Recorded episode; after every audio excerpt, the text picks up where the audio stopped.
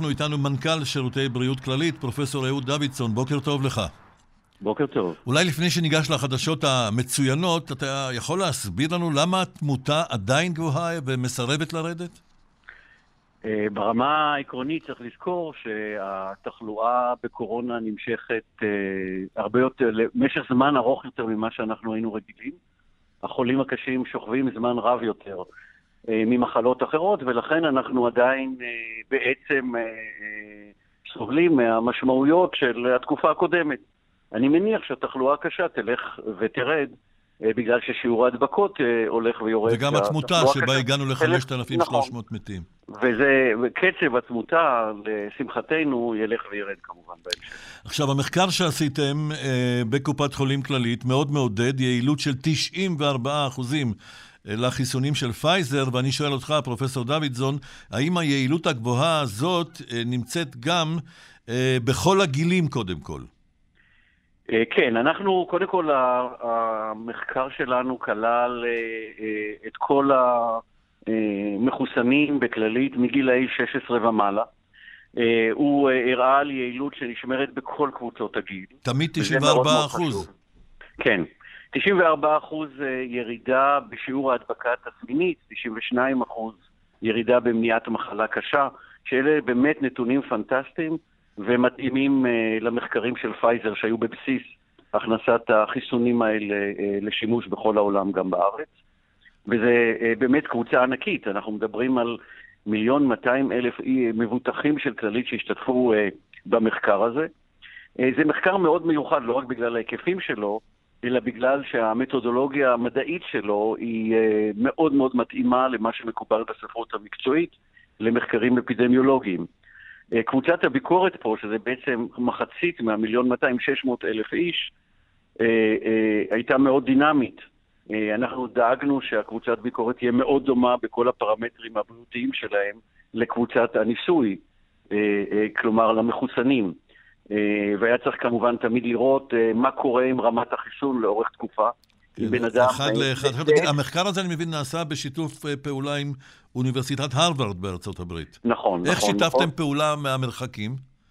אה, אז קודם כל, הכל היום קורה במרחקים, הכל היום קורה במערכות הדיגיטליות. מכון אה, כללית למחקר בראשותו של פרופסור בליצר עובד עם, אה, עם הרווארד במשך שנים רבות, והשיתופי פעולה הוא במתודולוגיה, בבדיקה שאין גורמים שמפריעים למדידה ולמחקר.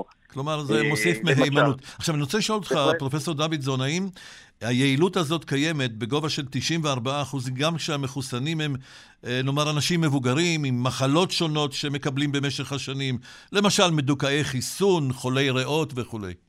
התשובה היא בהחלט כן, כמו שאמרתי, היעילות נשמרת גם בקבוצות הגיל המבוגרת, קבוצת הגיל המבוגרת יותר, שהיא כמובן יותר אה, עם נטייה למחלות רקע ולגורמי אה, סיכון.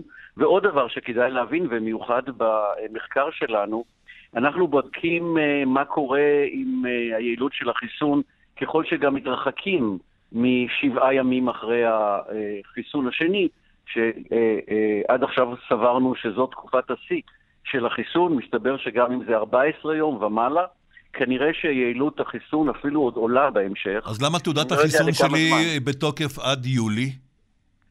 כי אנחנו לא יודעים עד כמה זמן זה יימשך, ולכן מבחינת ה, אה, אה, הבטיחות כרגע והידע שקיים בעולם המדעי, אז הדרכון הירוק הזה ניתן לחצי שנה.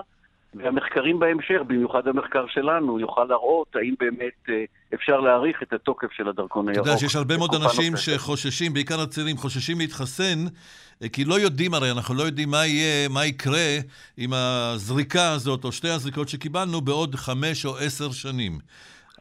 מה אתה יכול לומר ש... להם? כן, אני חושב שהם טועים. כי בסך הכל יש לנו אה, ניסיון רב שנים עם חיסונים כנגד וירוסים שונים.